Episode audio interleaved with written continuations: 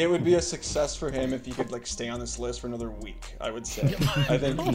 I mean, I, like like Aiden said, is I mean, I'm sorry, but it's true. He's gonna listen to this podcast part and just And be like so have the greatest season in NBA history.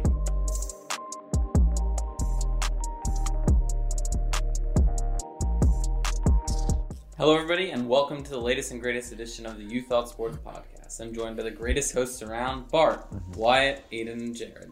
Today, we'll be determining who the NBA's contenders and pretenders are, discussing what Jared Goff's value is to the LA Rams, but we're going to get started with the biggest sports news of the past few days in college football, where the Alabama Crimson Tide were crowned national champions last night in Miami. So, Jared, as the Crimson Tide won their sixth national championship in the Nick Saban era, how does this team and its dominance rank compared to past Bama teams? And is there any signs that this dynasty slowing up? I don't think there's recency bias by saying this that this is Alabama's best team since Saban took over. It's very similar to the 2009 season where an Alabama player won the Heisman and Mark Ingram and the team went undefeated en route to a national championship. But that year it was interesting. Mark Ingram won the Heisman but didn't win any of the other awards that were best player of the year like Maxwell Award, AP mm-hmm. player, Walter Camp. They just had one other guy that won the best linebacker in the country. But this year, every best player of the year of the year award, DeVonta Smith won that. Best quarterback, they had that. Best running back, best wide receiver, best center, best interior lineman, and best offensive line. So the only offensive position where they apparently did not have the best best player was tight end, which is crazy. Easily the best teams, the team's best offense since Saban has taken over. They averaged more points per game than LSU last year, and outscored more oppo- outscored opponents by a wider margin than LSU did, according to 538 um, which is pretty crazy. And in defensively, I know everybody was like, "Oh, the SEC defenses kind of suck now," but they were still top 20 in points allowed per game this year at 19 and a half. So they're pretty good overall. I, I, I would I could confidently say this is Alabama's best team since Saban has taken over. And is the dynasty slowing down? Of course not. Alabama has the highest rated incoming recruiting class. I think the bigger question for me is the the guys moving on. Like, is Mac Jones Joe Burrow 2.0 or Joe Burrow light or diet Joe Burrow? I don't know. How good is Mac Jones is the biggest question coming out of here now. But yeah, I think this is easily the best team that Nick Saban has had.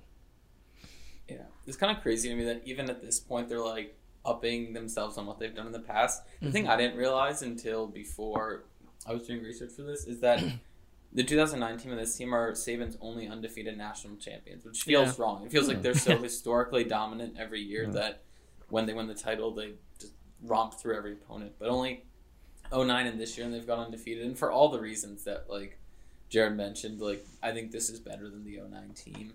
Uh, even if you just look like position to position outside of the awards won, like Mac Jones is better than Greg McElroy, and like, Yeah. Julio, Jones was great, good in college, but he was nowhere close to DeVonta Smith, and it, it's just kind of mind-boggling at this point how they're they just keep getting better. Like I, Mm. I don't know if anybody's gonna stop them. Like I realize they haven't won the past two years previous to this, but it, it just seems a little like, like it's just gonna snowball and snowball until Saban like leaves or dies. Like I don't think there's like anything else that is gonna end. Yeah.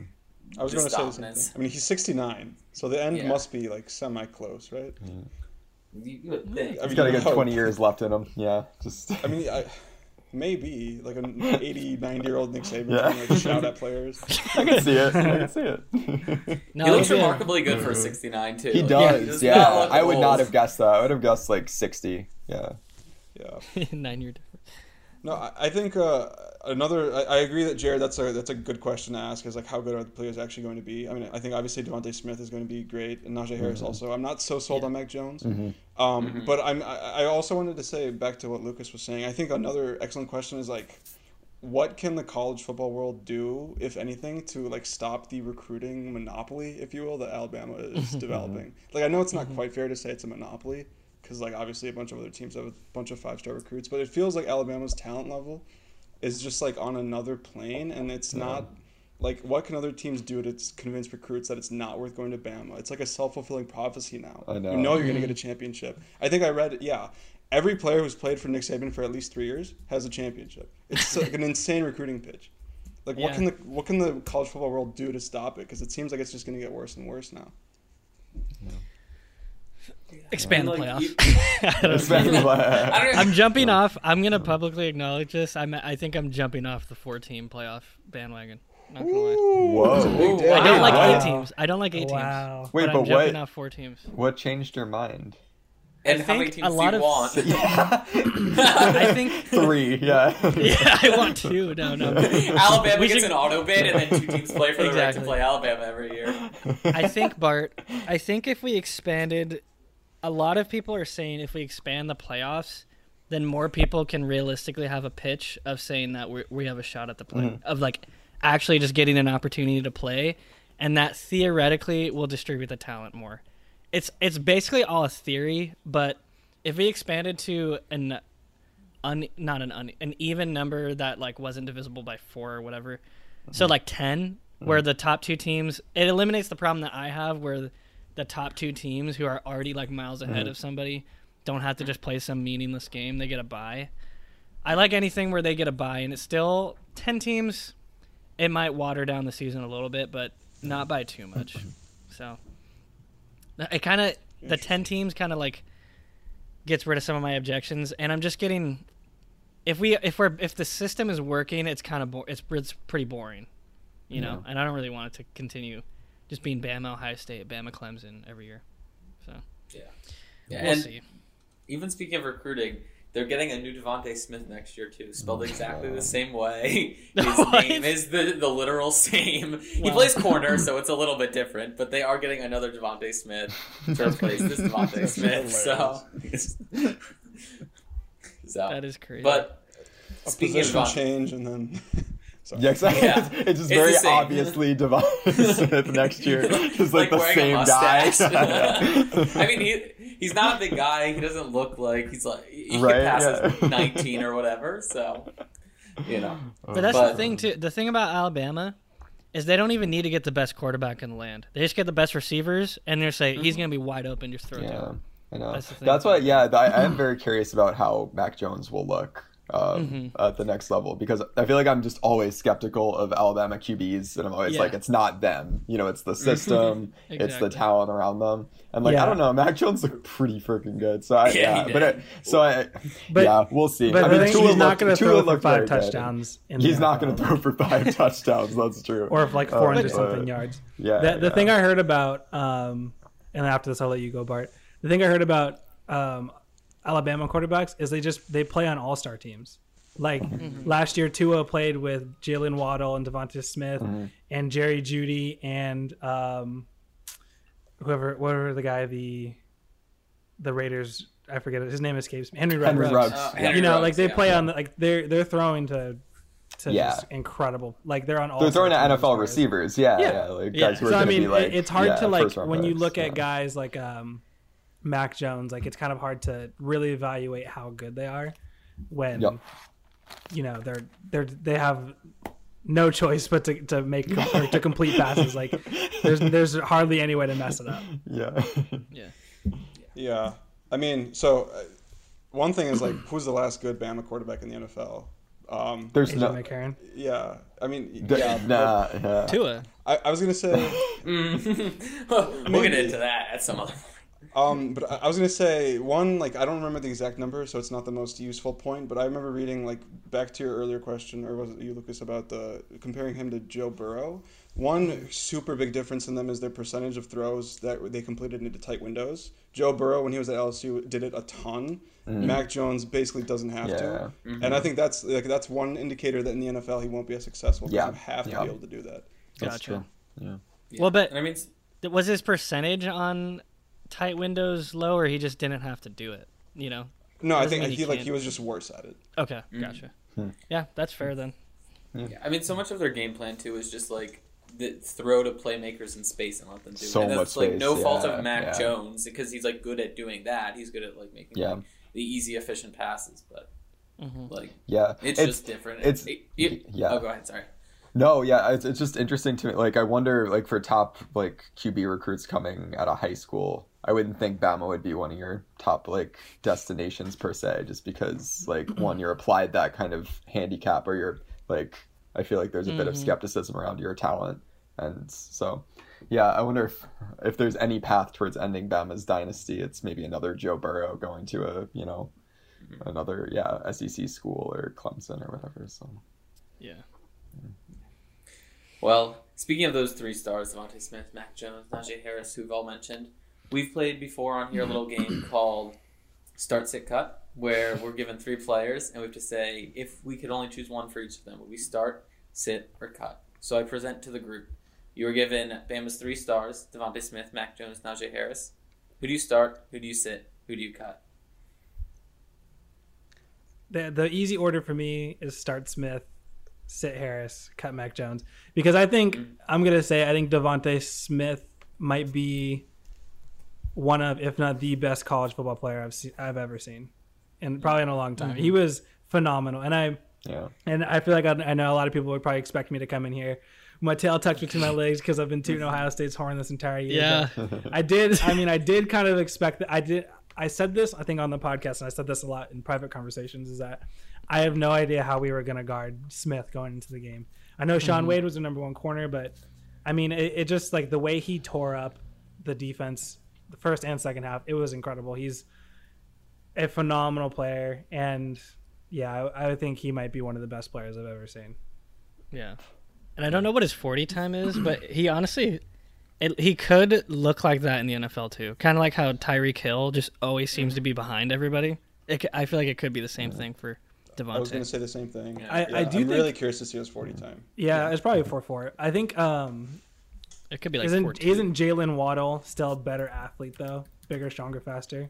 I was wondering about that. I was I'm like, I used sure to think Jaylen. Waddle was the best wide receiver I'd, I'd yeah, ever that's what seen. you were telling me. So- But Yeah, coming into the year, he was the one that like oh, I remember Yeah. like David Pollack on College Game Day when he went down. He's like, "Well, there's no way Alabama wins the championship now without Jaylen Waddle." like, clearly that's not the case. I Yeah. Yeah, like I in don't. he's the better prospect because he's like built better. Yeah. but there's just like Yeah. DeVonta Smith has like the the it factor, whatever that. But, I mean, sort of that's- measurable thing is. Yeah, that's what's going to happen over the next couple of weeks of, or months until until April. Is we're just going to sit here and try to poke holes in DeVonta Smith and be like, Yeah. Yeah. oh well, he's he's a little small and he's this and he's that. Yeah. He's incredible, and I don't think you can go wrong. And I don't think you can go wrong with drafting any Alabama wide receiver at this point. They just produce incredible wide receivers.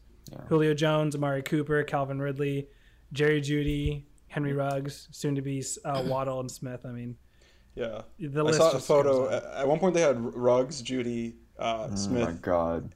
and uh, who am I forgetting? Waddle. Waddle. was All last on year, the right? roster at the same time. What two? How do you? Mhm. Was that? Last oh yeah, year. that was. was yeah. last year. Isn't that? I mean, yeah. So yeah, they're a factory now. How do you? Yeah, Yeah, that's crazy.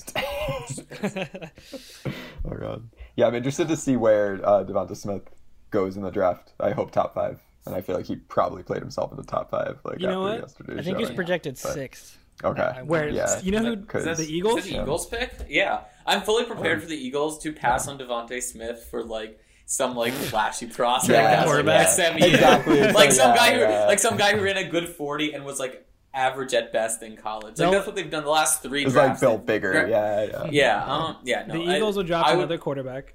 They'll get Trey Lance, and they'll have another controversy. And then the pick will go to the Dallas Cowboys, and then they'll draft Devonta Smith, and then they'll have as many wide receivers as they possibly can, Oh my goodness. and we'll go Five wide there. receiver sets every. Yeah, no, but yeah, I agree with that order though. Wyatt, going back to your answer, I yeah. am. I'm Yeah. pretty high on Najee Harris now, and I'm not sold on Mac Jones. So yeah. Yeah. I had feel like Mac Jones is probably like what, like a like a fourth, fifth rounder. or, a third rounder. He's in the. He's projected first round. Yeah, he's a first Really? round. Yeah. he's Yeah, low, low first round. How many is what quarterbacks can these- really go in the first round? That's a good Uh, question. like there's like five. There was like five one year, right? Like three years ago, there was like five. yeah. I'm not sure about all that. Yeah. I think he's. Just, I don't know if he was- belongs there, but yeah. Yeah, I think it's just inflated because of this. Like he's not like a Jamarcus Russell type Yeah. of inflation, but like he very clearly was not the engine behind Yeah, why that offense yeah. was so good this year. hmm I mean, he's good and efficient at what he does, and like it's impressive what he does, but it's not like all I- he's yeah. doing. I think the Jets should take uh, Devonta Smith at two, and then Mac Jones will slip into the second round, and they'll take him, and those two together, unstoppable. Uh, You know- it's gonna be the you same know exact where- thing as it was in college. You know where a lot of people are predicting Mac Jones to go that I feel like Mm-hmm. just like seems like so perfect is the Patriots. He just seems like a Tom Yeah. Brady era. Um, Yeah, I could see. Yeah, I could see. Doesn't I that. can see it. Interesting. Yeah, The Why- Patriots why, have, I think, the 15th pick because he's boring. because he yeah. because he won a lot in college, but like isn't getting that much credit for it. That was Mm-hmm. Tom Brady too. Yeah, this thing is he's not like a Tom Brady was a multiple year starter. Am I correct? Yeah. So is so is I Mac don't Jones. Mac Jones. He started like was- three games last year. he did. You know what, Touche, you're right. technically, yeah. I like his resume. I will say this, and I don't want to before we move on. Is uh last year or last week we were a little skeptical about the Texas hiring of um, Sark. Mhm. I think it's worth it.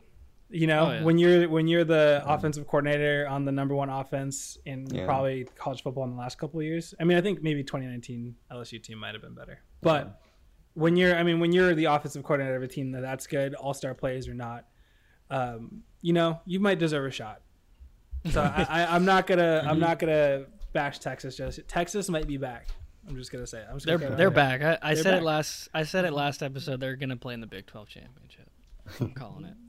I don't know if that's If- being back, but yeah. like That's just playing that's good enough. They haven't been. They haven't good. won one in like since like 09 or something like that. It's been a while. That's I don't know crazy. about 09, but Yeah. Oh, oh 09, I, I when I was looking, I meant to bring this up. 09, Alabama's first national championship for like frame of reference for how long it's been. They played Texas in the national championship. yeah, yeah. See, that's Like it just, it just seems like a different era of Texas being like a competitive. Who was Texas's football- quarterback at the time? It was, Was uh, it- McCoy. Was it Colt Colt McCoy? Colt Okay, McCoy, gotcha. yeah. Oh wow, Mack that was Brown a while ago. there. Yeah, that was, that was a long time ago. Oh god.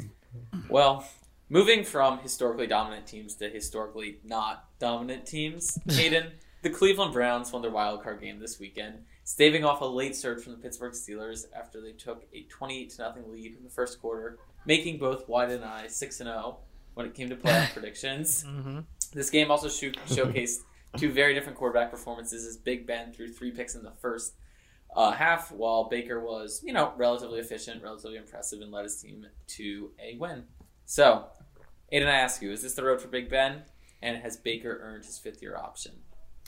Yeah, I think it, it is the end of the road for Big Ben. It was it was a good run. It's a, there was a like a clip of him with uh, after the game, and they were they were both talking about how sorry they were apparently about how poorly everything went in the first quarter, and Mhm. um, there's spe- there's a lot of speculation that they'll both just retire together because they're like apparently very tight, um, and like Big Ben this year, like obviously the like the Steelers were good, but he's not what he used to be, and he's had his injury injury troubles. Like I, I think this is a good time to step out. Um, a year where they were good, but he's got to pass it on. Um, I don't think I don't know if Mason Rudolph is the you know is the the guy. Um, so that's a, that's a whole other thing for the Steelers to figure out. But I think it's the end for Big Ben.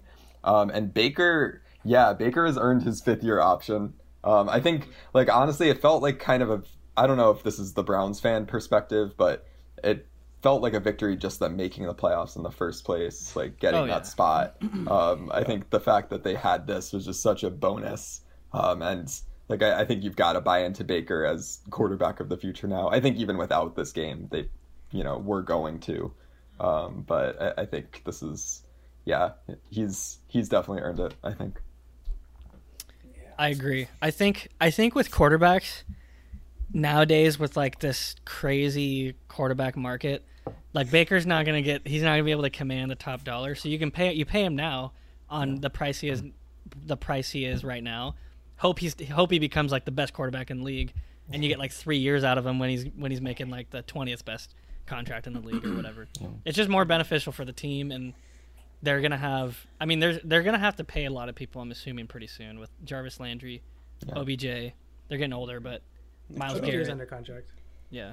So I I think for next year only, but you know what I mean. But down the road, I think it's a good smart idea to get Baker locked up. Yeah. As for I the think- Steelers, this is such a good quarterback class this year that they are almost certainly. I mean, right? I think they would Mhm. be pretty dumb not to draft a quarterback in the first Yeah. round this year. Hope maybe like Kyle Trask or something might fall to them. I think he'd be a good pick. Um, I even think Mac Jones, like, in speaking of yeah, places back. where you can I fit, can see that think- too. Yeah. I think Mac Jones would be a good fit. I think him and Big Ben are like sort of a similar genre of quarterback to him, which he could plug in sort of nicely Yeah. into that role and grow into it. Um, Mhm. But Yeah. yeah. we'll see. It just seems like even though we're in like the era of old quarterbacks, like with Brady and Brees and Rodgers, like Big Ben was always kind of towards the bottom of that class, and or not class, but like that era of quarterback, and it just seems like his time is sort of dried up at this point. hmm So yeah. Yeah. But and I, mean, think like, oh, Go ahead, Bart. Sorry, I was just. I mean, like, I agree. Like, I could see him retiring, but I don't think he was like so much worse this year than previous years. That like, I could easily see him playing one more year. that's so, I think so uh, too. I mean, like, I yeah, I I- I think it's gonna come down to him and whether he's got you know like the Mhm. the grittiness and the heart for it for another like year of like brutal getting beat up all the time, which quarterbacks do. Yeah. I just think like I would feel bad as the Steelers org if they um, if they had to draft a new quarterback without Big Ben being there because I feel like it would Yeah. be really nice for him to be able to tutor a guy for one year. Exactly. And since Mason Rudolph probably isn't the guy, yeah, they're like Probably. trying to roll out a It's new right. rookie quarterback right off the Mm. bat would be probably tough, especially since they're not picking up you know in the Yeah, top five yeah, or anything like that. yeah. I mean, Yeah, well, and it could be like a good situation for like a Mac Jones or even a Kyle Trask who might not plug right into an NFL system for them to, you know, him to sit one year behind Big Ben. Like it feels very, very Yeah. comparable in that case to. I know this is the classic example, but like Rodgers behind Favre, like it's a very comparable situation there, and you give him some time to get experience and grow. And I don't know, Hey, with an organization who's as well run as the Steelers always are, despite the playoff struggles recently, uh, I could see it working out to be a very nice situation for them. It'd be a win-win for everybody. You know, I don't I don't see the possibility of Big Ben tutoring, mentoring a guy for one year. Because I mean, like the Chargers could have done that. The Chargers could have. They had the number six overall pick. They could have re-signed Philip Rivers and let him play for one more year, and then moved on, moved into Justin Herbert. I just don't think that every quarterback is like, like the thing about Aaron Rodgers and Brett Favre and uh, Alex Smith and Patrick Mahomes and those kind of things is like they could have got a couple more years of production out of Alex Smith if they wanted to, or like Ben Roethlis or excuse me, uh, Brett Favre. They got a couple more years out of, of production. They're trying to do the same thing with Jordan Love. I just don't think that's the case. Where like, where like there was no timetable to put in those two guys, but when you put when you draft a quarterback and you have Big Ben and you know he's only going to be there for one year, what's I mean he's pretty much he's practically breathing down the neck of Big Ben, right? Mm-hmm. Because at any moment they could replace him because they know it's a one year rental as far as Big Ben is concerned. If, Big, if this is three years ago and they drafted a quarterback and they didn't have any actual timetable or pressure to put in the rookie or see what the rookies got, then you know it, it would I would say go ahead and draft a quarterback and let him sit behind Big Ben.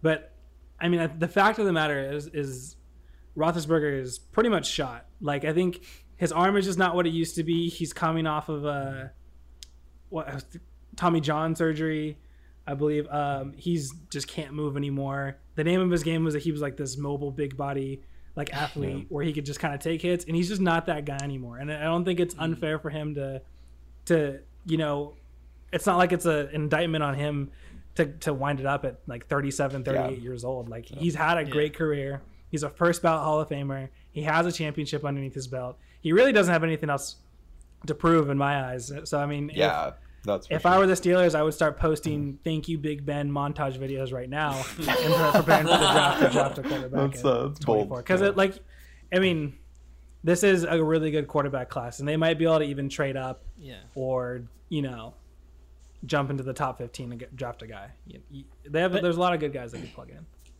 Do you think it would Here's- be a harm though to like if he sticks around another year and like like do you think it would like fracture the organization? Like even if you don't think it's the best move in the world, like do you think there's harm in keeping Big Ben around for another year if he wants it, and then like having him, even if he isn't the perfect mentor, like at least give a Mac Jones or a Kyle Trask a year to develop? I, th- I I think the don't think that'd problem that is bad, that I think the problem is that the Steelers next year are thinking Super Bowl. Yeah, Right. Yeah. They're not thinking like, oh, we're we're gonna see how we do. They're thinking Super mm-hmm. Bowl, and you don't really win a Super Bowl with a rookie quarterback. That's like, But that you're not- Except for Big. Ben, right? Yeah. True, true, yeah. Yes. yeah. Yeah. But they're not they're not going to win a Super Bowl with Big Ben though. Like their I know. offense was Yeah. anemic. I mean, I mean, I it was like especially same- towards It's a the end of the season. Like I just don't think that should be their goal per se. I still th- if Big Ben returned next year, I wouldn't be surprised at all if they made the playoffs again, but I don't know. Like It just Yeah. it feels like the Colts for me too. It's like the Colts are were Yeah, they were it's like- hopeful, but they were not going to win a Super Bowl with Philadelphia. Yeah. like it just Yeah. it was like, oh, you know, No, maybe we'll get lucky. We have this other like great team around him, but it turns out it just wasn't going to happen. And the, the same thing with Big Ben is like they have a, a group of really good wide receivers, a Yeah, great that's what I was gonna defense, and you know they mm-hmm. still just kind of he threw four picks and they just they couldn't make it anywhere further. Like their offense needs an overhaul. They need a new running or not a new running back, but another running back to go along. And I think they just need a quarterback to kind of spice up the offense a little bit. If you look at the other athletes that they're in division, their division, it's um, or in the AFC, it's Deshaun Watson, it's Josh Allen, it's Patrick Mahomes, it's Lamar Jackson. Like those are the type of quarterbacks that are pioneering the next 10, 15 years. And you can't expect Big Ben to even, even though he's has this historic background, you can't expect him to match any of the other stuff. It's just not going to happen anymore. The offenses are different than they were when Big Ben got drafted in 04. We're 17 years past when Big Ben played, used to play, or when Big Ben first started off. Yeah. Long departure. And Well, we also said to kind of go with the original conversation. I think a couple months ago we are like, oh well, you know, Baker is like third or mm-hmm. 4th in that division as mm-hmm. far as quarterback play goes. I think he's a solid second now, behind Lamar Jackson, Yeah. of course. Well, yeah, when Burrow doesn't have his ACLs, Baker's in front of him. I would put Baker in front of him, I would, yeah. given I mean, the games yeah. that Burrow played. Give it one Yeah. more season. yeah, yeah. We'll see. If he beats the Chiefs, Yeah. then he'll be see- he'll be asking for some big money. Yeah.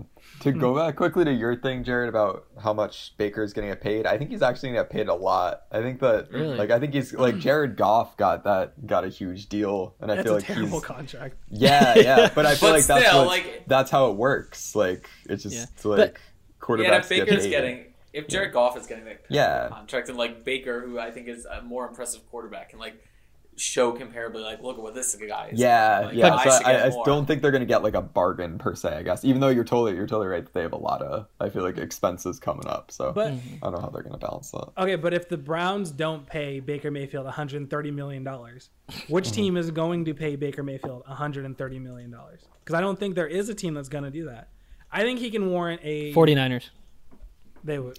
I don't think there are teams that, like- I think I They would- overpaid for Jimmy G. Yeah.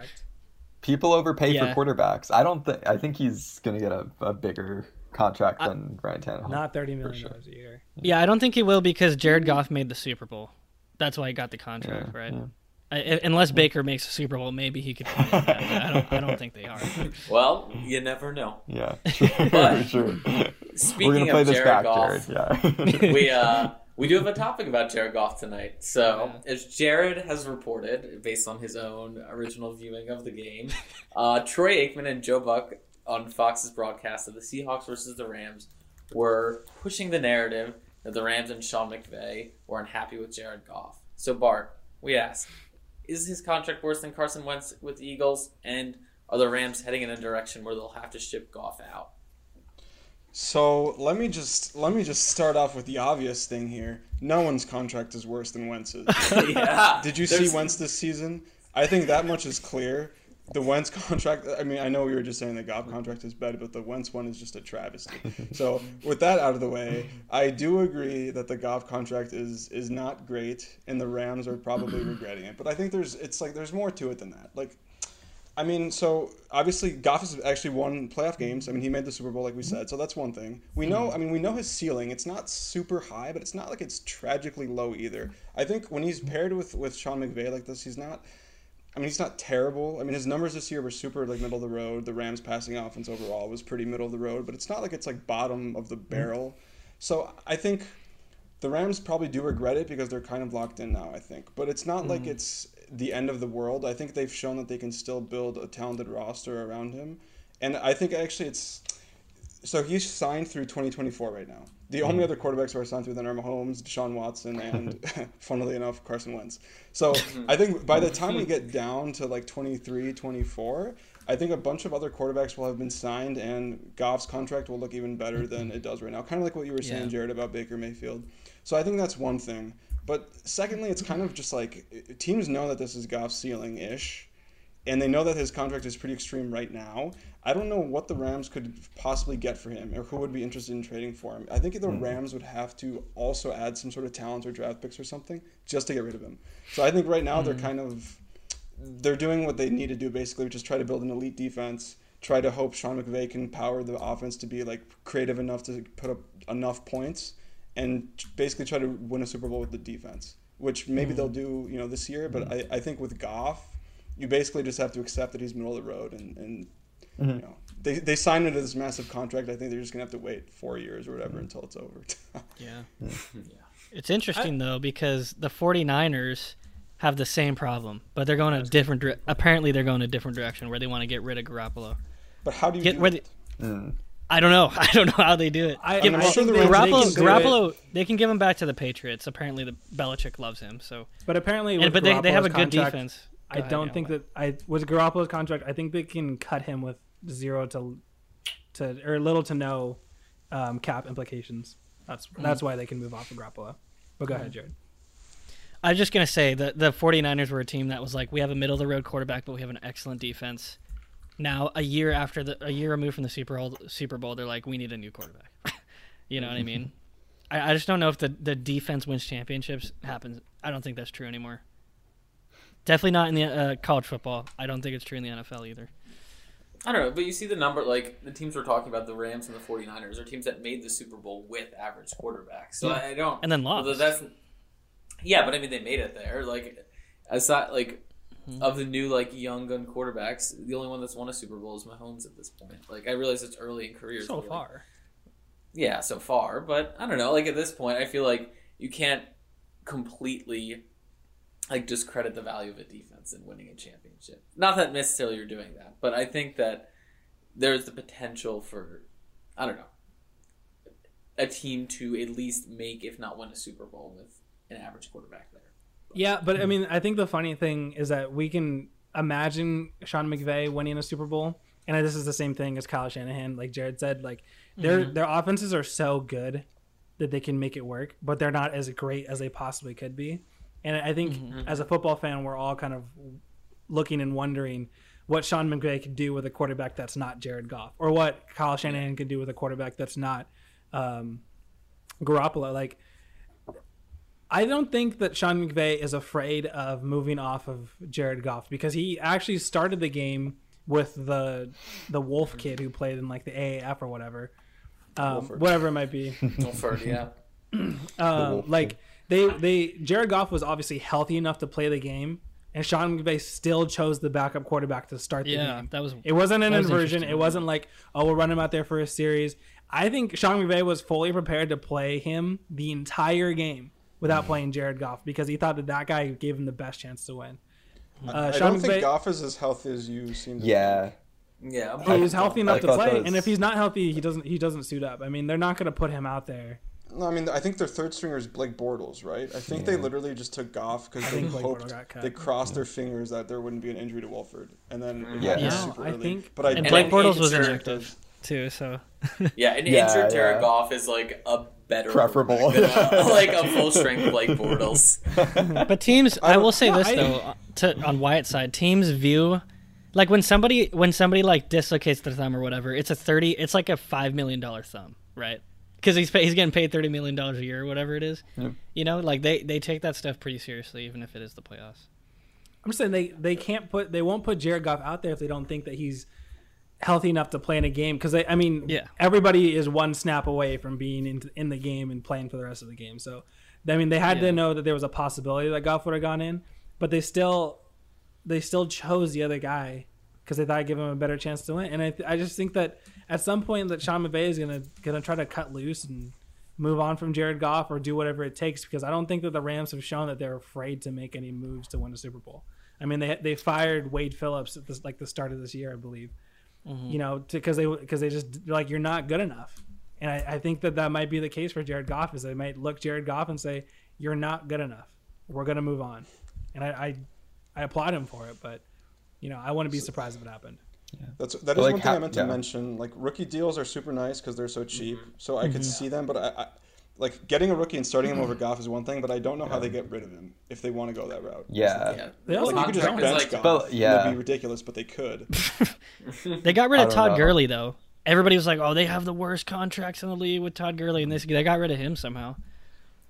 I don't know. It, it, it, you can, then people will probably pay even more for a quarterback, right? Like we've been saying. So Yeah, I mean, Yeah, but is you Goff never the know quarterback Yeah. you're paying for? Like, Like, I don't know. Like Todd Gurley didn't have a good season I when he mean, got yeah. Yeah, but the cost benefit of like a, Yeah. a massive contract Jared Goff doesn't seem like that high. Yeah, like 'cause, if like, you're looking for yeah. an elite quarterback, you're not going to trade for Jared Goff. Because we, we were just saying that we wouldn't pay Baker, a team wouldn't pay Baker 130 million. Like you're taking on essentially that for Jared Goff, maybe like a year off at this point. Mm. Like so, like I, I, yeah, and I- and I also just don't see them. I don't know. I don't see them taking a quarterback like in the late first round this year and starting him over Goff next year. That They have seems four years, so- dramatic. Yeah, yeah, yeah, exactly. So, I mean, maybe at some point they have to make a move, but I don't know if the si- situation's that desperate yet. I mean, Jared Goff didn't have a terrible year. I mean, he had a 67% completion rate. Like that's that's pretty good. He did did throw 13 picks, but like I don't I don't know. I think it's not near the situation with Carson Wentz where it just like imploded and he's just not doesn't seem like he'll be the player that he, you know, originally was. Mm. Like this is kind of what you knew was coming from Jared Goff. Maybe a little mm. worse than he was during that Super Bowl year, but like it's he's a game manager. He's okay.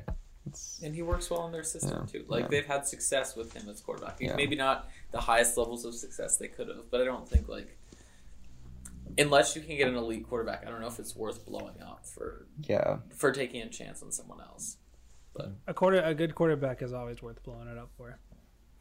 But they don't have a good quarterback op- like unless Yeah, they're gonna like- bet on it, you know. Like that's what I'm saying. Like unless they could get someone that's like a surefire dunk, which like I don't think they really could. Like I don't think it's worth Deshaun Watson. up. Deshaun Watson. What If they about can get? Deshaun Watson, Yeah. yes, that's not going to happen. Crazy. One Yeah, for look, one. but he Jared wants Goff out. for Deshaun Watson wants out, Yeah, but he's going to the Dolphins. So No, Yeah. no, no, I- Deshaun Watson that? to the Rams, though, can you imagine? That- That, that would they- be I like mean, probably the- the most that's- they go like exciting thing. 16 and exactly- 0. That, that, That's, I mean, that's the point. Is like, could you imagine what what Sean McVay would, or Kyle Shanahan and both of those guys would do with a quarterback like that? I mean, It'd it- be it's cool, just yeah. I, I just don't believe that Sean McVay is going to sit, you know, happily and twiddle his thumbs for the next four years while Jared, he puts Jared Goff out there on the field. Why not? Okay, but why like, not s- go and trade? suppose, Suppose the defense somehow manages to lock down. We're gonna. I'm getting ahead of myself here. Suppose the defense manages to lock down Aaron Rodgers this week and they win. And then you're- Goff already has what four playoff wins in his career? Five. Yeah. It's like I think that. I mean that alone changes the discussion. I think. Yeah. Yeah, like Aiden said, it's not as bad as it seems. Mm-hmm. If they can win with him despite him, if you will, like it's. Mhm. I don't know. Yeah, Yeah. just It'll a be quarterback interesting. feels like I'm a excited to see position to win. How, how despite- that game goes. Speaking of things that might be as bad as they seem, um, on the other side of the Rams Seahawks game, the Seahawks uh, once again put up a disappointing playoff performance while Russell Wilson keeps getting older. Is there a chance that Seattle's playoff window is closed? And could that closing window possibly be attributed to Wilson's massive contract? Wyatt? Uh, no, and I know historically that teams whose quarterbacks like take up a large percentage of the cap space don't find success. But I think the exception to the rule is is when you have a top five quarterback in the league, you can still find success otherwise. I, I don't believe that Wilson's contract is like a massive disaster, even if he did struggle in the second half of the season. But without Wilson, the Seahawks are a four win team at best. I mean, they, they wouldn't win the, N- the NFC East. I, I would call it. I think the Seahawks' main problem is that they continue to miss on first round draft picks over the last couple of years. I want to give John Schneider a lot of credit for what he's done uh, in his tenure for the Seahawks, but because he's definitely drafted at least, I want to say four Hall of Famers: Wilson, um, Earl Thomas, Richard Sherman, Sherman. and Bobby Wagner are probably four for sure, for sure Hall of Famers. But I mean, in most recent history, he hasn't really drafted very well. Um, all of their first round picks are busts. And I know we want to give them a lot of credit for drafting DK Metcalf, but actually, in reality, they passed on him twice. And then he fell into their lap. So it's just like one of those things. That's just knowing the value. Exactly. That was Exactly. smart. I Yeah. mean, like he, he's uh, he's just they fail over and over and over again in the draft, and then they force themselves to make several trades, like trading two first round picks to get Jamal Adams, or trading a, a pick to go get Jadeveon Clowney, or going and getting Quandre Diggs, or um, I forget who they drafted for Dunlap um, this year. Like they they just kind of they dig themselves into a hole and then they spend the rest of the year trying to dig themselves out of the hole. And if they just produce enough homegrown talent and they actually nailed their first round picks and they made um, more signings, necessary signings, if they didn't just draft a freaking running back and linebacker every single year, put put talent on the offensive line. Like they just they're not doing well enough as far as putting effective talent on this team. Wilson was a, Wilson was a home run. They they got great value out of him. They won a Super Bowl. They used all that for the defense. In fact, they they weren't paying their defense anything either. But now, ever since then, I mean, where's the value in this team? There's none. Mm-hmm. Yeah, but I think the problem is, and is that I can't see the team winning in the current state either. And I think it's like, or winning a Super Bowl, please. Like, obviously they win, they can make the playoffs, they can have a good record, but because of that lack of talent drafting that Wyatt uh, mentioned, and because of Wilson's huge contract, like they're so ride or die by Russell Wilson. And while he is Yeah. undoubtedly a top five quarterback. For them to ever win a Super Bowl, he'll have to be literally perfect throughout a whole season. Because the second he has a Yeah. bad game or throws a couple picks or looks sort of how he did in the second half of the season. They're done. Like th- there's no coming back from that, and it just feels like a weird situation because he gives he's the only thing that gives them a chance to win now, but as the team is currently constructed and with his contract, they'll probably never win a Super Bowl. So I, I don't. It's just like a really hard situation because do you take maybe going ten and six, 11 and five ish every year with mm-hmm. you know maybe a couple above or below seasons and then maybe make the divisional playoffs, or do you just try and like become that four win team, hope your drafting gets better, and go from there? Like I just genuinely don't know the answer. I think from a fan perspective, I'd want the hope and the appeal of going like ten and six every year or eleven and five, but organizationally, like they either have to really retool the team around him, or like it just seems like a hard situation to deal with. Yeah, I think I agree with Wyatt. They just need to get better at talent identification. Yeah. I honestly, after the season, I don't really like the Jamal Adams trade.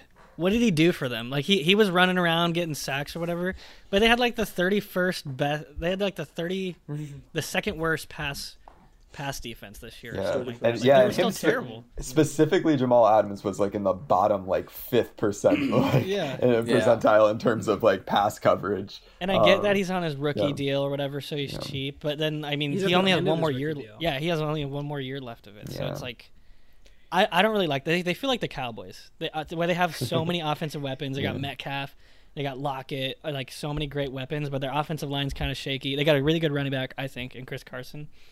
But then their defense just But- is terrible.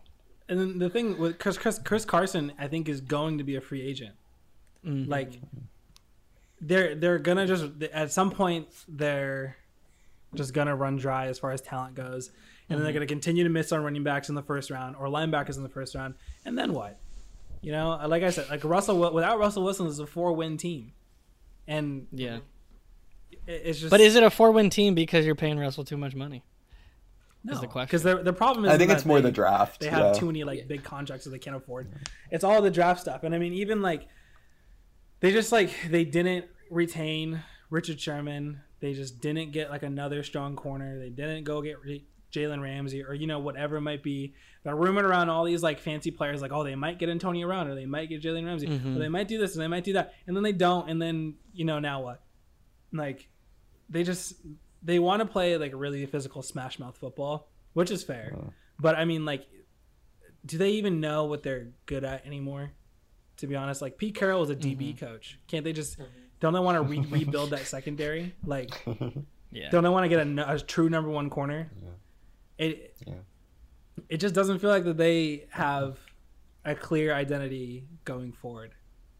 I feel like their identity is like just like having Russell Wilson Yeah. at this point. That's like I feel like that, that's just what they've True, settled yeah. on. Well, Yeah, they, they did yeah. just fire their offensive coordinator due Yeah, to quote yeah. philosophical differences. so I don't know what that means for them moving forward, but it seems Yeah. like maybe yeah, maybe it'll be better next season. They need to get off the let Russ cook train. They need to like I think tamper Like that, tamp that down. Cook. yeah, just be well balanced. Have a well balanced diet. How about that? That's all we can ever ask for. Yeah, Well, we uh we're gonna move into our last NFL segment then, which is making some quick picks for the divisional round of the playoffs. But before we jump into that, Jared, tell us how we did in the wild card round. I would love to hear. As Lucas alluded to, Lucas and Wyatt were six and zero on their picks. Woo! So well done there. Aiden was five and one. Only pick wrong was the Steelers. Uh, I was four and two, and Bart came in last at three and three. Unfortunately, 500. if we're looking at the wild card round and when we picked the bubble teams, like what who's going to win the NFC East, who's knocked, who's going to be knocked down the NFC and AFC, Lucas is eight and one. He's only been wrong on the the. I think he said the Colts I said the Would- Colts would miss the playoffs. yeah, would miss the 'Cause playoffs. I That was the only win. thing you've been wrong on since we've been doing NFL predictions. Wyatt seven and two, Aiden six and three. I'm six and three. Bart four and five. So, by the way, on the I flip college a coin, championship, so on the college championship game predictions, by the way, uh, Lucas and Wyatt obviously were wrong. I was the closest in margin of victory, and I correctly Okay. predicted Bama's final score of 52. Just saying. Oh, wow. That's Let the pretty record good. show that Jared texted me like right after the clock went to zero, saying I predicted the score correctly. yeah. I was hoping Ohio State would score a little bit. I, they couldn't have gotten to 35, or it would have been weird to get to 35, which is what I thought, thought they were going to get to. But anyway, let's make our predictions. All right, Aiden, kick us off. Uh, we're, we'll start with the Chiefs and Browns in the AFC. Who's taking it? Uh, Chiefs. They're too good. I, I want the Browns to win. I will be rooting for the Browns, even though the Chiefs are likable, but Chiefs are gonna win. Yeah. Wyatt. Uh, Chiefs, yeah, I would say Chiefs are gonna win this one. I think the Browns had a good run, but I, you can't beat the Chiefs. Mm. Sorry. Bart. Yeah, no surprise, Chiefs. What Chase Claypool said about the Browns getting stomped is super annoying. I but he's know. totally So right. Oh, yes. I, think, I think I- gonna smacked. Yeah, it's I- super salty, but yeah, Chiefs. I, I've gone from liking to actively disliking Chase Claypool over the, the second half of the season. I feel like, yeah. The Steelers so are- have just they've gone all in on this villain role, and at this point, they're just so unbearable that, like, I, I'm I, I'm so happy that they lost. Like Chase They were- Claypool. Yeah, I'm really one happy the good Browns half won. a season. Yeah. I would love if they won. But, Yeah, they're not right. going to, though. I'm going Chiefs as well. Yeah, and I'll round it out. Chiefs five for five. These are every team in the AFC. I feel like is very likable who's still in it, or at least Yeah. I really like. Yeah. And I, I I, agree. I'd honestly be okay with whoever won. So we'll move to the other AFC matchup then. Uh, Aiden, kick us off with your Bills versus Ravens pick. Um, actually going Ravens as much as I like the Bills. I think the Ravens have a lot of well, they both have momentum, but the Bills have a middling run defense. I think Mm. Lamar will take advantage of that maybe. So I'm I'm going Ravens. Wyatt. I feel this is my least confident pick that I'm. I think I'm gonna make over the entire playoffs. But I watched Josh Allen make a couple throws in the last game. He would just flick his wrist and the ball would go down 45 yards. Like he's an he's an incredible player. Yeah, it's so I'm insane. gonna go with Bills if Josh Allen plays his best. I'm taking the mm-hmm. Bills. Bart. Yeah, I voted against the Ravens last week, and I'm going to do it again. Bills Mafia. I am here for Josh Allen to, to make, get another playoff win. I agree. Mm-hmm. I think he and Stefon Diggs are going to look great this week. So, mm-hmm. Bills. Jared. This is also my least confident pick. I was really about to go Ravens, but I'm going Bills. I thought they were going to win the AFC before the playoffs started. They didn't look that impressive against the Colts, but I'm still going Bills. I'm rooting for both both quarterbacks though. I hope they both have a good game. Yeah, I know that's the thing. Yeah, me too. Yeah. Yeah.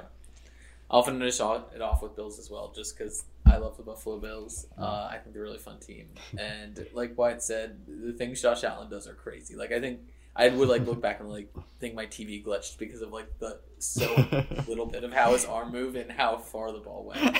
There was there was a throw that he made. He was running to the sideline. He just like kind of flicked his wrist, and it was a perfect on the dot toe Yeah. jag. And I was like, I was like, did that I actually roll. just happen, or did I just make that up in my head? It was incredible.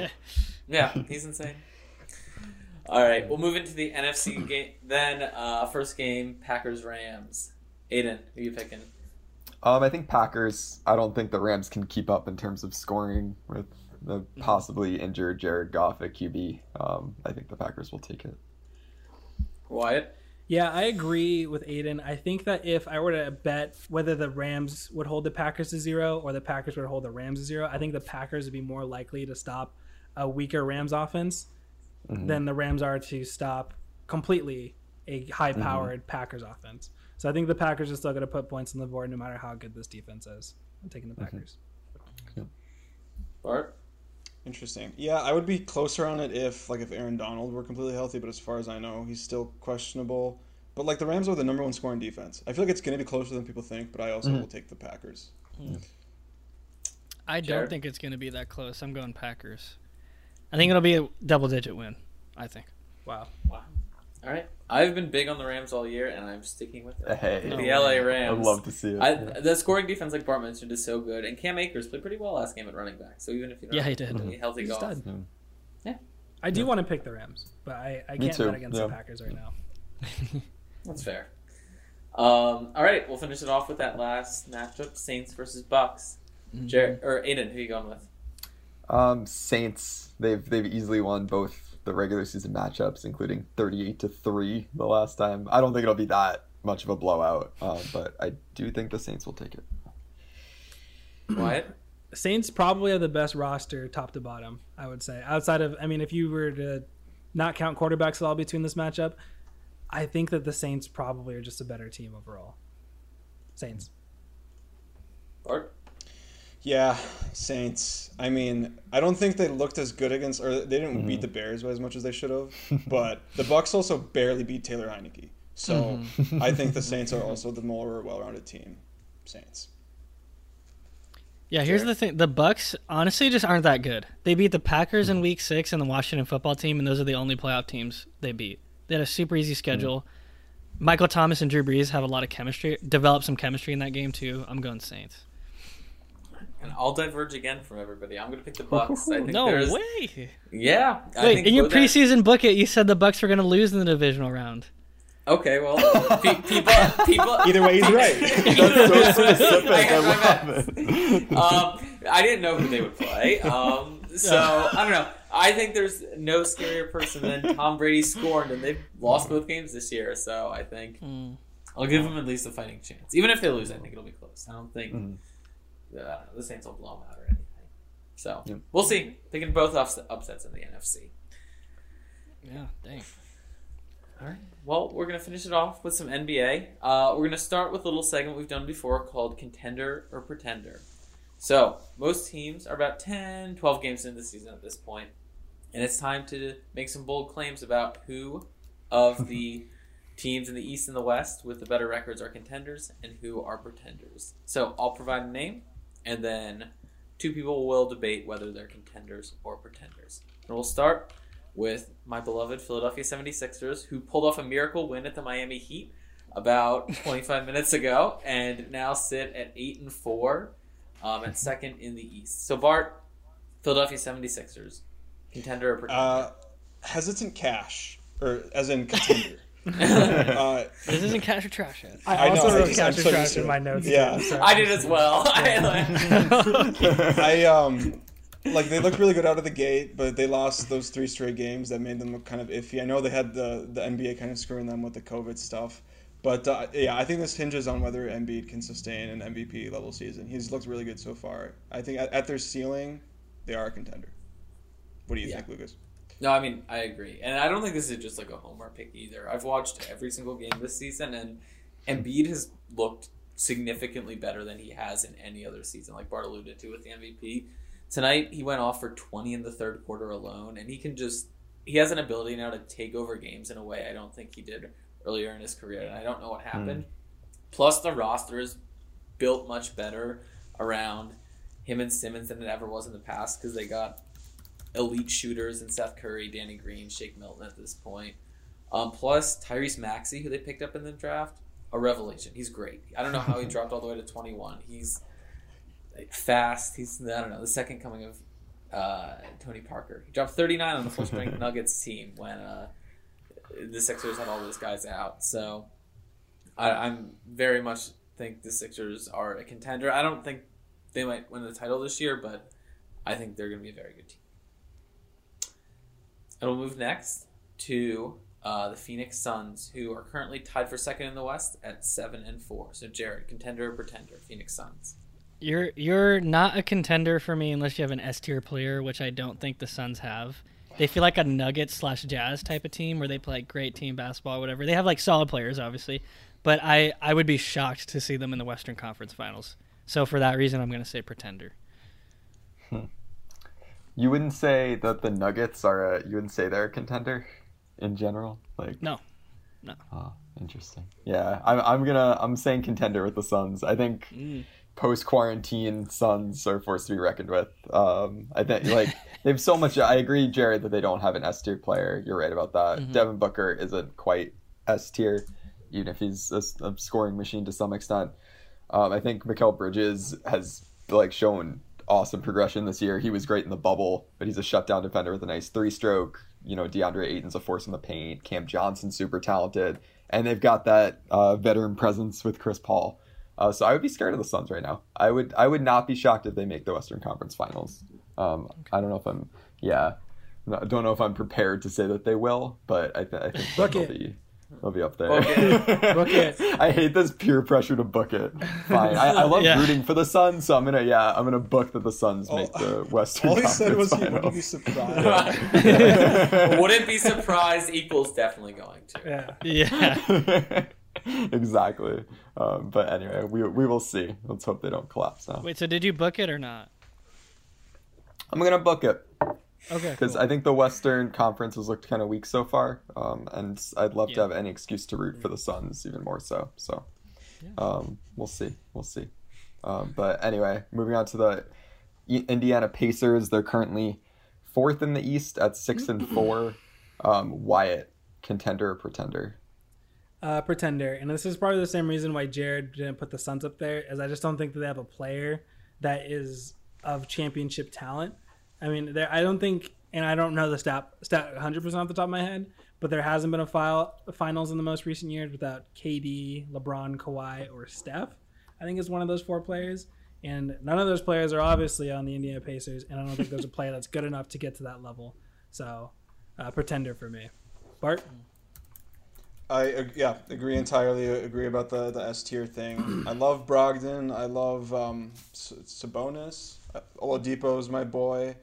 I mean T.J. Warren Your has even boys. shown flashes at times, but none of them are like none of them are gonna carry you against Right. like the the the Celtics or the Sixers of the world. So yeah, agree. Pretender.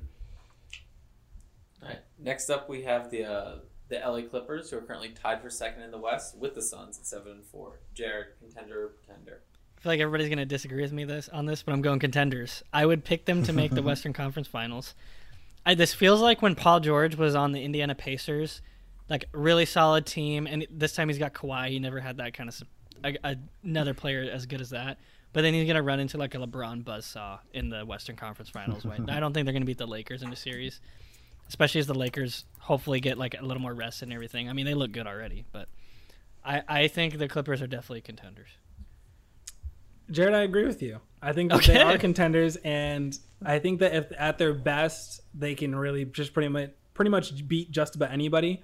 It is hard for me to back up the Clippers team though entirely because I definitely think they dug themselves in the hole, the same way that the Steelers did, where they kind of like talked a big talk and then they obviously fell mm-hmm. short. And I know that the entire like NBA universe is ganging up on Paul George right now, but he also kind of deserves it because he just like he has denied credibility for a lot of the stuff that's happened. He didn't play very well. I believe he has a talent enough to kind of get himself back up to maybe a more credible player. They are contenders, but I've I don't I'm not gonna bet on them to win anything big this year. All right, and we'll finish it off with the Orlando Magic, who got off to a hot start this year for uh, only team to win their first four games. Uh, they currently sit tied for fifth in the East, right above 500 at six or six and five. Aiden, contender or pretender for the Orlando Magic?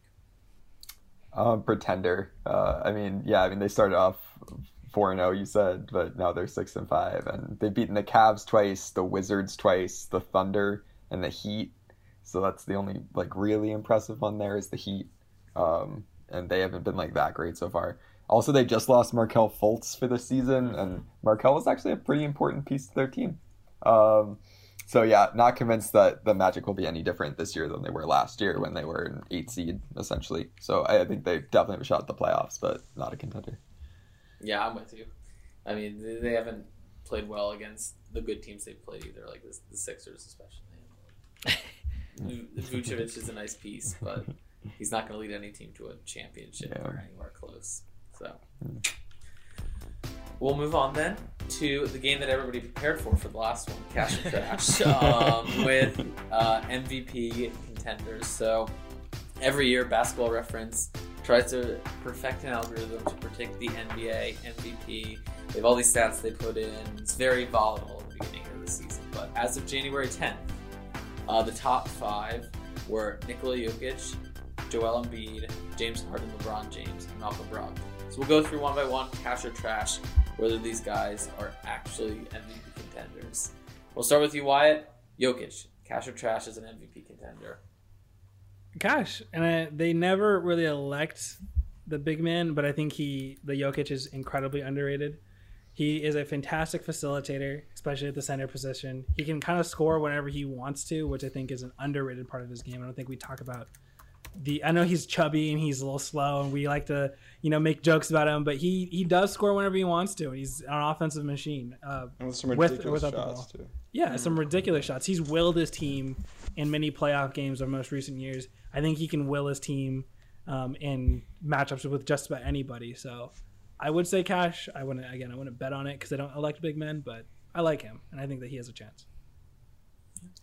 Yeah, I'm gonna cash as well. I mean, he's been ridiculous so far this year. I mean, he's been ridiculous in general and underrated, but like he's currently averaging a triple double as a center. Like that's mm-hmm. crazy. So yeah, he's also shooting above forty percent from three. Yeah, he's and also on defense, I feel like he gets a fair amount of crap for his defense, or like he's not like praised the way that some other guys are. But like advanced stats indicate that he's you know g- generally like a like above average defender. So I yeah, I think he's definitely a contend uh, contender for this at the moment. Um, we'll see if it. The Nuggets haven't been great so far, so I think if they have a kind of down season, that'll hurt his case. But if they turn things around and he's driving it, um, I could definitely see it. Yeah, Well, we'll stay Uh, with one big man and move to another. Uh, from Jokic to Embiid, Jared, Joel Embiid. Cash or trash is a legit MVP contender. Trash. The only reason he has hype was because the 76ers had the best record for like a minute. And I don't I don't I personally don't like the argument where the best player on the best team should be the MVP. So whether you like it or not, the MVP is a scoring award. The last 10 MVP winners were in the top 7 of scoring at least. Embiid is currently 15th and or before the game he played today, so I don't know where he Yeah, is he now. scored 45 tonight. So. Oh wow! So he, stats. yeah, he could be up there, but I think you, usually when the player, usually they're in the top five even, and when they're lower on the list, it's because they have a super exciting play style and like essentially a good marketing campaign because of that, which I don't think Embiid will get. So I don't think I don't think he'll win. I'm gonna slightly cash this one. Um, he's Slight cash. playing Homer. s- Slight cash. Have you watched him play a single game this season? He's No, electric. He's He's electric.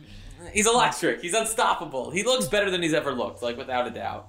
Um, like his stats are like Jared said, they're they're solid. They're not top tier, but like he dropped 45 on the Heat tonight, so they'll improve. And if you just talk purely in terms of value, um, he like the one game, the few games he hasn't played, they've looked horrific. Like even when they had a full strength team minus him, and they got killed by the Cavs. So I don't, I don't think he'll win it, but I would not be shocked, especially if the Sixers stay towards the top of the East, if he continues to just like dominate and take over games as he had, if he wasn't at least in the conversation. But we'll move on to James Harden next. Jared, back to you. I'm going trash. The Rockets won't be doing anything special this year. They got a three and five record as of this recording. Kareem's the only player that's won the MVP without his team making the playoffs. I don't really see James bucking that trend. And if he's traded, he guaranteed won't win the MVP because that's never happened. Yeah. Where you've been on two teams and won. I mean, you can't really say that you're the most valuable player if you got traded. I don't think so. This is a big trash, easy trash. I don't know what went into this algorithm to put him on there. To be honest, I really don't. I mean, he's a good player, and I also trash it though because I, I think that although he's going to put up numbers, I think that the NBA voters and a lot of NBA viewers are maybe be a little are a little tired of the style of play that he has and kind of wants him want him to change it up. Unless he's able to completely change his game or just average like 45 points a game and uplift the Rockets to a top three record, or wherever he ends up going, you know, I, I don't think that he might win MVP. I think that the NBA might be just too tired of watching James Harden do the same thing over and over and over again mm. with zero results. Agreed. All right. Next, we'll move on to a former MVP, Bart. LeBron James, currently fourth in the algorithm. Cash or Trash is a legit MVP contender this year. So I was gonna make a joke and say contender instead of cash because I got it wrong last time. But I think that's why I was confused because it actually makes sense this time. So, but does, no, I'm actually kidding though. I, I think I think it's a trash. Um, Whoa. This I- is same same logic as last year. His numbers are terrific this year, as we know, like 24, 8, and 8. Uh, his plus, uh, his, his on off numbers are fantastic. He's even looking pretty good defensively. The Lakers are probably going to be the one seed, yada, yada, yada. As long as you have Anthony Davis on your team, who's also an MVP contender, you can't be. I don't think it makes sense for him to get picked. It's what I said when we talked about this in the spring, um, or not in the spring. Whenever we were talking about the MVP candidates at the end of the bubble regular season, um, I just think LeBron's numbers are excellent, but he's he's he like it would take AD getting injured or or something else crazy. Um, What do you think, Lucas? Yeah, I mean, I, so much of the MVP too, and Jared alluded to this, is about narrative. I just don't think the narrative is in any way in LeBron's favor, just because like he's unquestionably the one of the two greatest players all time. I think the greatest player of all time, and I feel like the MVP also usually goes to somebody who like exceeds expectations, or at the very least, like I don't know, somebody who doesn't have like sky high expectations all the time wins the MVP a lot. And I think just because you're so used to LeBron's excellence, like him putting up another 24 8 and 8 year just seems like it's just Yeah. LeBron doing his thing. Like he's not the best player because this is just what he is. And I think because of that, I don't know. I don't think there's any way he wins it. We need to trigger a narrative that he just deserves it for his legacy because he does. Yeah. That would be like that would be the argument. exactly. Uh huh. yeah. And we'll finish it off then with a surprise guy who's snuck into the top five uh, MVP contenders. The Indiana Pacers, Malcolm Brogdon, Aiden, cash or trash as a legit MVP contender. Cash. Yeah, that- exactly. We all let's say it together. Cat. Yeah, no. I mean, it's it's trash. I mean, Malcolm's been really good. Like he's 23 points a game, shooting almost 40 48 percent from three, which is absurd. Um, he's a good defender. Obviously, he's a key to like a, a good Pacers team. But we're not going to see a guy scoring 23 points a team, uh, points a game on a team that's will likely be a four or five seed.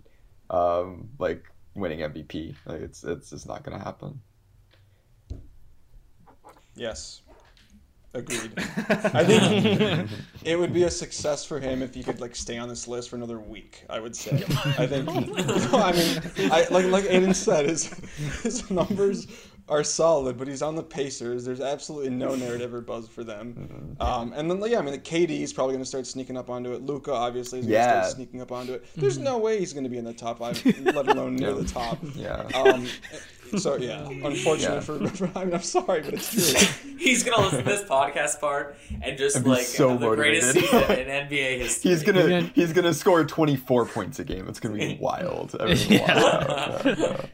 Yeah. No, Heike though. I think like KD, if KD stays healthy, which again is suspect, I th- he, I think he'll be top three at least in the voting if he plays Steph? most of the season. Steph is playing. Uh Steph's been wild, but I don't think the Yeah. Warriors will be good enough that that Yeah. um, matters. It'll depend on that. But I don't know. Yeah, Steph has been crazy. we will be watching the MVP race closely. That that's going to conclude our episode right there. If you liked what you heard, please give us five stars on Apple Podcasts and subscribe on Apple Podcasts. Follow us on Spotify and, or SoundCloud. We really appreciate you listening. If you have feedback for us on the show, follow us on Twitter at You Thought Sport. We just had our one year anniversary of our Twitter account as well, so help us celebrate and leave us a comment there. Until next week, the crew is signing off.